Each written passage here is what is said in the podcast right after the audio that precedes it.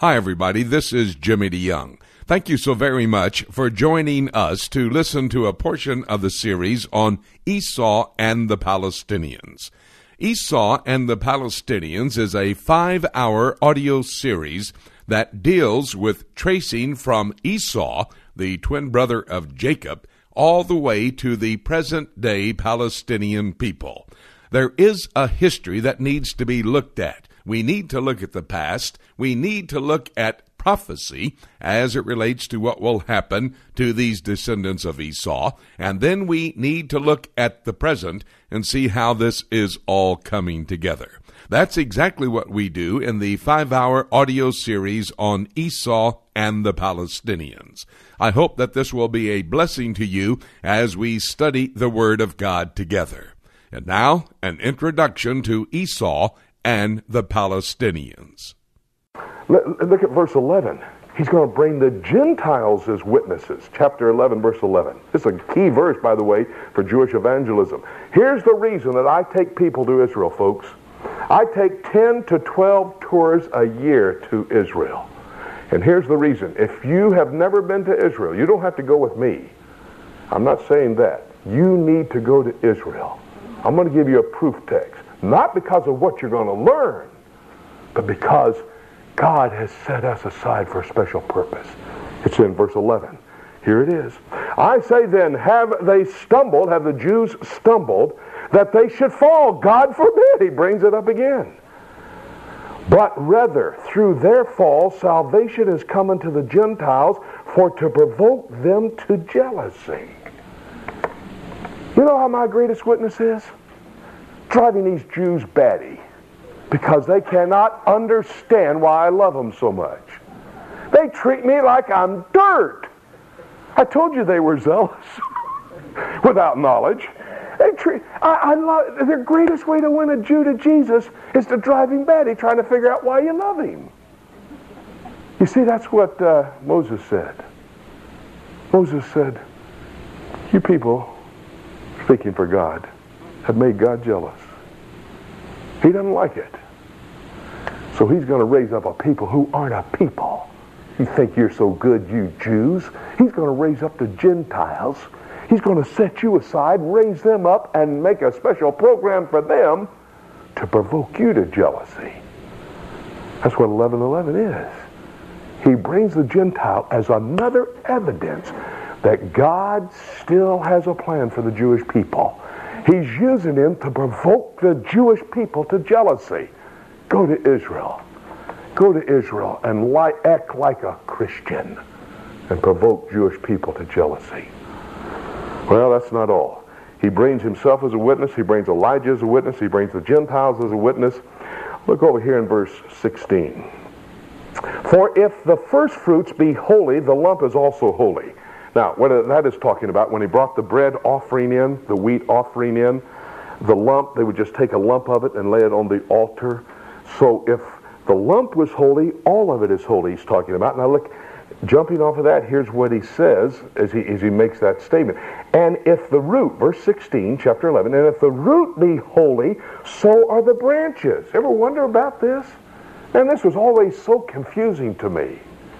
What's it talking about the olive tree, which is a symbol of the Jewish people? And when he says, if the root is holy, the branches will be holy. What's the root? The patriarchs. Abraham, Isaac, and Jacob, they were holy. They were promised. They got absolute guarantees from God. And they're the root. And then the tree starts to grow.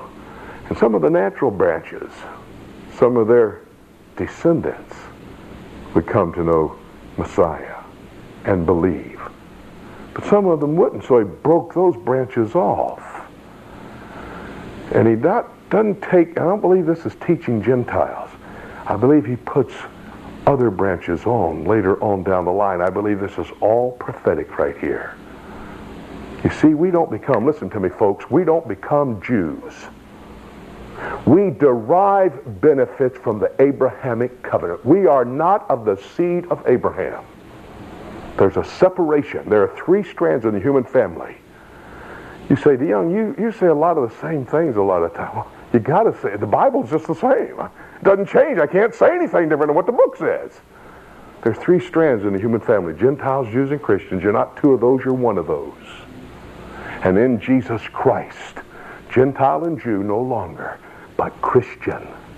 And that's what he's saying here. The root grows up, it's holy, the branches come out, I rip some off, I burn them up, but I'll put other branches on there a bit later, unnatural branches. And then the last witness is God himself, verse 25. For I would not, brethren, that ye should be ignorant of this mystery, lest ye should be wise in your own conceits, that blindness, and I'm not sure that word in the King James is the very best word. Prob- blindness, if you look it up, it's talking about calloused eyes, a hardening of the heart, really, uh, a not being able to make the right decision, dull thinking you see all those Jews that have never trusted in Jesus Christ over the centuries, you know where they are? Hell. Forever and ever. And the Jew doesn't have something different. Every Jew that died without Jesus Christ in the past is burning in hell, just like every single Gentile. And the same as is today.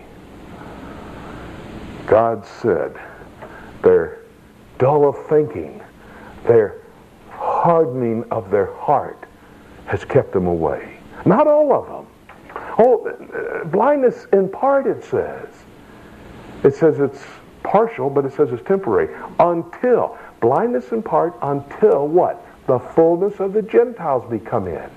What's the fullness of the Gentiles? Peter goes from Jaffa down the Mediterranean coast, gets into Caesarea because he had been beckoned.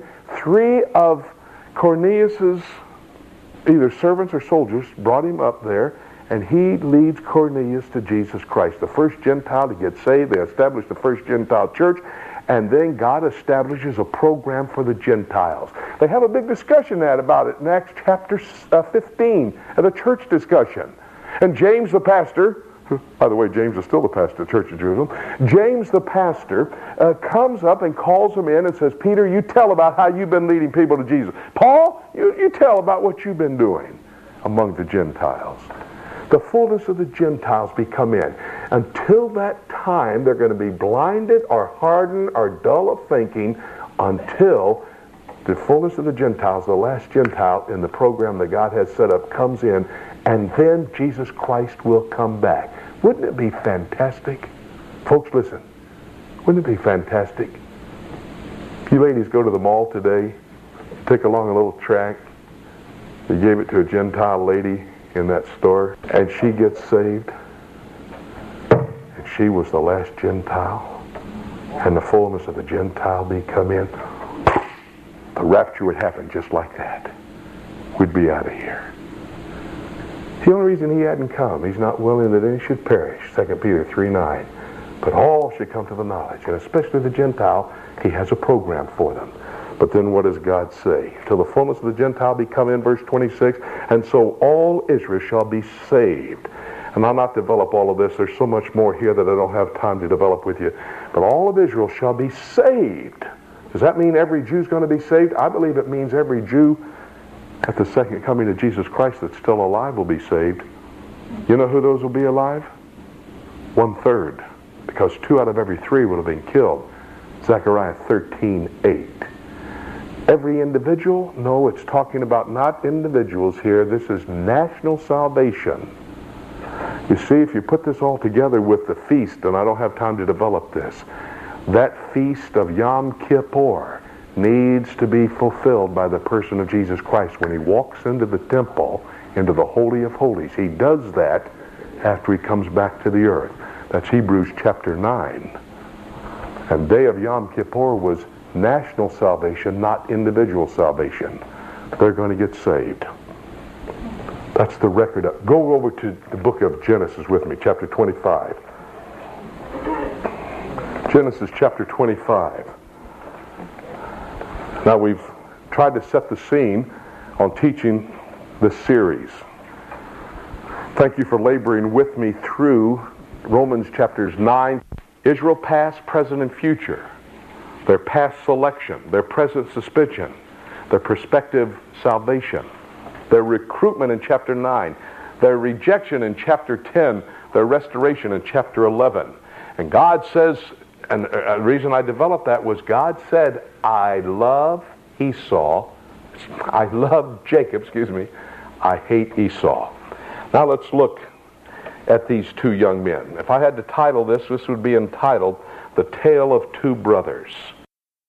Thank you very much for joining us in this study of Esau and the Palestinians. Now, this is a five hour audio series. You have just been able to listen to a portion of the introduction to this series. It's an audio series on CD and it's available to you. You can call our toll free number, 877 674 3298 or you can go to our website, www.prophecytoday.com, and go to our shopping mall and order your copy of the audio series on CD of Esau and the Palestinians. This series will help you to understand better what is going on in the Israeli Palestinian conflict today and what God's plan is for the future. Thank you very much for joining us for this Bible study, and I hope it will help you to realize that the coming of Jesus Christ is close at hand. But before he comes back to the earth, at least seven years before that, he will shout, the archangel will shout, the of God will sound, and will be caught up to be with him at the rapture of the church. By the way, that could happen at any moment. And having said that, nothing left for me to say except Let's keep looking up until.